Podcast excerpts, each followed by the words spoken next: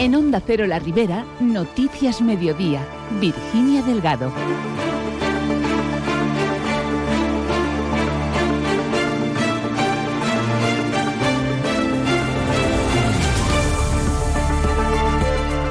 Buenas tardes, un día más. Hoy hablamos de los detalles del juicio al parricida de Sueca. La abogada de la acusación particular califica el caso como uno de los más crueles que ha visto en su vida. También conocemos las reivindicaciones del Colegio de Abogados de Alcira que piden la creación de un nuevo juzgado en la ciudad o la detención de un hombre por robar y agredir a una anciana en Almusafes, entre otras noticias. Se las contamos todo, todas hasta las 2 menos 10 de la tarde. Comenzamos.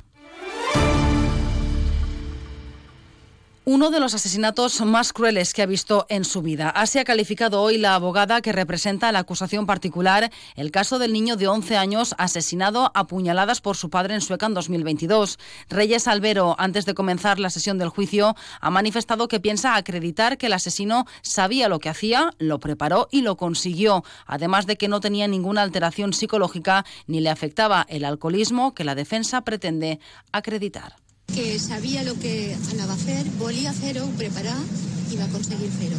Con lo cual no té ninguna alteració ni anomalia psíquica ni psicològica, no li ha afectat para nada l'alcoholisme que intenta eh, la defensa acreditar i que estem ante un assassinat per a mi dels cruels que hem vist en molt de temps. Jo no he vist algo igual com este.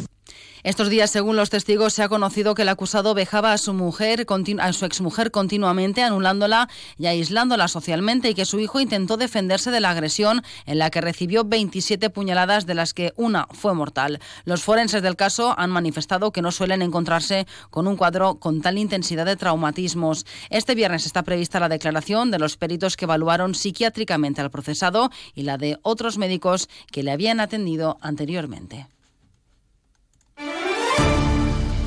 La Consellería de Justicia e Interior ha reforzado los juzgados de la Ribera Alta con el nombramiento de nueve funcionarios. En total se invertirá 200.000 euros entre los juzgados de Alcira y Turís para poder mejorar el servicio que se brinda. En el caso de Alcira, una noticia agridulce, según el decano del Colegio de Abogados del municipio, Agustín Ferrer, puesto que se han eliminado algunos de los refuerzos existentes. Por otro lado, Ferrer considera que para solucionar la situación de colapso de los juzgados de la ciudad debería crearse uno nuevo. En este sentido, ve con preocupación que los procedimientos que derivan de Alcira a la Audiencia Provincial de Valencia se están señalando para finales de 2024 e incluso 2025, algo que según Ferrer convierte al ciudadano en alguien que debe esperar demasiado para resolver conflictos noticia en principio positiva, pero un poco agridulce porque también se han retirado algunos funcionarios de refuerzo que existían. Lo que sí que creo que debería de crearse en Alcira sería el juzgado mixto número 8 y eso sí que creo que sería la solución definitiva para el actual atasco de los juzgados de Alcira. Vemos con preocupación también cómo eh, los procedimientos que derivan de Alcira y están yendo a la Audiencia Provincial de Valencia se está señalando ya diciembre del 24 e incluso en algún caso extremo finales también del 25 en cuanto a la localidad de Turís, la Consellería ha señalado que ha alcanzado un nivel de población que exige la creación de dos plazas para funcionarios de carrera. La Oficina Judicial de Apoyo a los Juzgados de Paz de Turís comenzará a funcionar a partir del próximo lunes 15 de enero.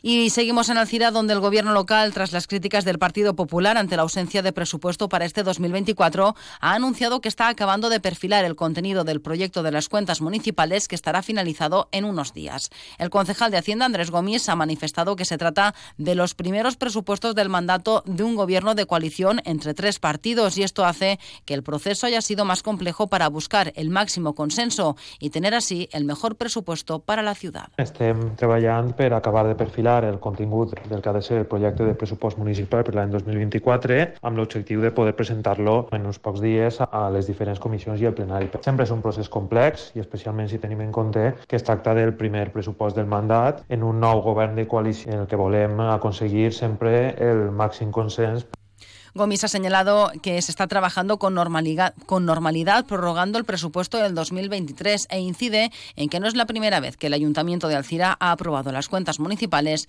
durante el mes de enero. La Generalitat tiene como objetivo aprobar el nuevo plan de rector de uso y gestión de la albufera, el PRUG, en esta legislatura. Así lo ha señalado la consellera de Medio Ambiente, Salomé Pradas, tras presidir la Junta Rectora del Parque Natural y en la que ha firmado la orden para la consulta y participación pública con la que ha asegurado se da un paso más por la protección y puesta en valor de la albufera. Hoy hemos dado un paso más por la protección y la puesta en valor de la albufera. Nos hemos comprometido desde el Consejo a tener aprobado el Plan Rector de Uso y Gestión de la Albufera durante esta legislatura. Vamos a trabajarlo desde el diálogo. Vamos a alcanzar un gran consenso por la albufera. Así se lo he pedido a todos los representantes eh, que hoy estaban presentes en la Junta Rectora. Pradas también ha anunciado que se acometerá la revisión del porno, un proceso que se trabajará desde el diálogo para alcanzar un gran consenso con todos los agentes implicados, siempre desde la convicción, ha dicho, de que protección y desarrollo social y económico son perfectamente compatibles. En página de sucesos, la Guardia Civil de Valencia ha detenido a un hombre acusado de, dos delitos de robo con violencia y un hurto a dos ancianos, uno de ellos una mujer de avanzada edad de Almusafes. La investigación comenzó a mediados de diciembre cuando se identificó a un hombre que acababa de hurtar un teléfono móvil en Benifayó. En Almusafes, el autor de los hechos había seguido a una mujer mayor desde que retiró 1.200 euros en el cajero hasta la entrada de su domicilio. Fue en ese momento cuando, junto con una tercera persona, empezaron a golpearla con extrema violencia para posteriormente quitarle el dinero. La anciana tuvo que ser trasladada para recibir asistencia médica.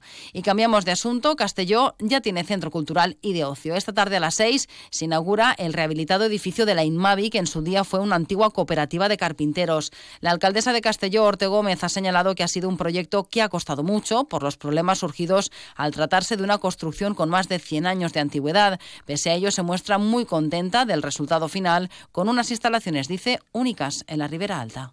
Recuperar la esencia de lo que era la IMAVI i transformar-ho en lo que se volia ha costat moltíssim, perquè han hagut molts entrebancs. I en definitiva va ser un, diguem, un centre cultural on va poder fer-se de tot. Però dubte que algun poble de, de la Ribera Alta, inclús els grans, tinguen el que se queda a l'IMAVI. I dalt vale, anirà el que serà tot el servici tècnic de l'Ajuntament de Cultura i Joventut allà treballant.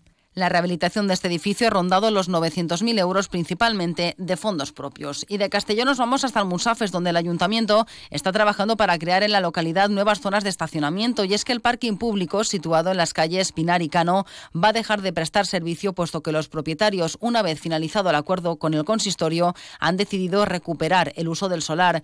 Desde la Concejalía de Obras y Servicios se está negociando para habilitar otras zonas de parking por la zona, una vez suscritos los correspondientes convenios con los titulares. En la actualidad, Almusafes dispone de un total de 21 parkings públicos en el casco urbano.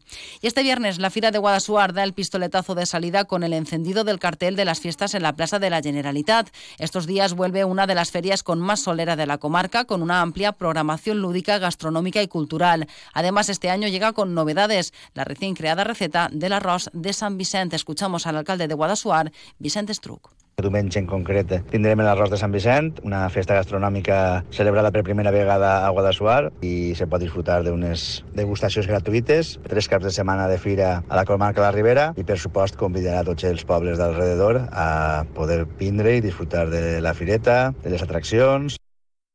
La Fira de Guadasuar se desarrollará hasta el próximo 23 de enero. Y sepan que uno de los murales creados durante el certamen de arte de Alberic se ha incluido en la lista de las mejores obras urbanas de 2023. Concretamente se trata del mural del artista Julieta que ha sido nominada al premio Best of 2023 otorgado por Street Art Cities del National Geographic. Es además el único de toda la comunidad valenciana que ha sido elegido entre los 50 finalistas de todo el mundo. El alcalde de Alberic, Toño Carratalá, ha señalado que es la segunda vez que uno de los murales del certamen de arte se escoge en este concurso internacional, lo que demuestra la calidad de los artistas participantes. En este caso es el único de la comunidad valenciana finalista y eso demuestra pues, la categoría que tienen esos artistas que participen a, al certamen d'Alberic y la categoría de murals que poco a poco van poblant els nostres carrers i que estan convertint en un museu urbà els carrers d'Alberic. La veritat és que és una notícia que ens alegra moltíssim i es dona força també en continuar endavant en, este, en esta sèrie d'iniciatives a nivell cultural que estan col colocante en el, en el mapa Alberic. El mural se encuentra en la calle Cárcer número 4. Y antes de marcharnos, contarles que si quieren donar sangre pueden hacerlo en el Centro de Salud de Alginet de 5 a 8 y media de la tarde. También que esta tarde en Albalat de la Ribera tiene lugar la charla El despertar de la arqueología en la Albalat, las intervenciones arqueológicas de los años 90. Será a cargo de Xavier Vidal Ferrus a partir de las 7 en la Biblioteca Municipal Joan Fuster. Nada más, nos despedimos así, les dejamos ahora con noticias de la Comunidad Valenciana. Buen fin de semana.